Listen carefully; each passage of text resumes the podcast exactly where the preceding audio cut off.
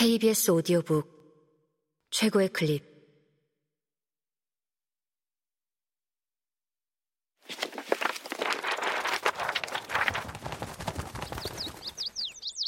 KBS 오디오북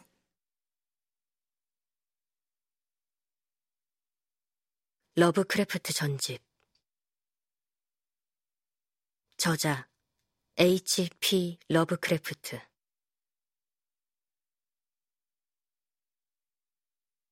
런던에서 한 독신자가 한밤에 비명을 지르면서 창문에서 뛰어내려 자살한 기사도 있었다. 남아메리카의 한 신문사 편집국으로 날아든 두서없는 편지에는 무시무시한 미래의 모습을 보았다는 광인의 얘기도 실려 있었다.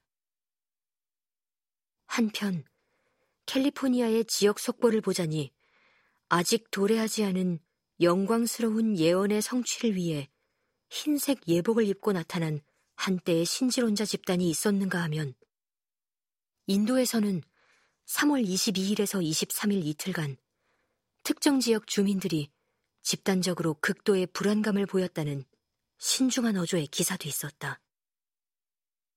IT에서 부두교 집회가 자주 열리고 아프리카 변경에서 불길한 중얼거림이 들려온다는 보도도 눈에 띄었다.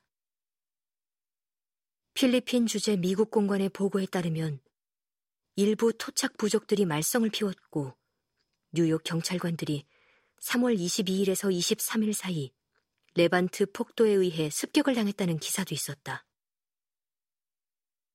아일랜드의 서부에서도 역시 흉흉한 소문들이 나돌았고 아르도 보노라는 미친 화가가 1926년 파리의 신춘 미술 전람회에 꿈의 광경이라는 불경한 그림을 전시하기도 했다. 게다가 도처의 정신병원에서 희귀한 사례가 보고되었는데 그것에 놀란 의학계의 당황한 논평들을 잠재우는 유일한 방법은 기적밖에 없어 보였다. 한마디로 그 엄청난 양의 스크랩 기사들은 전부 기이한 사건들에 관한 것이었다.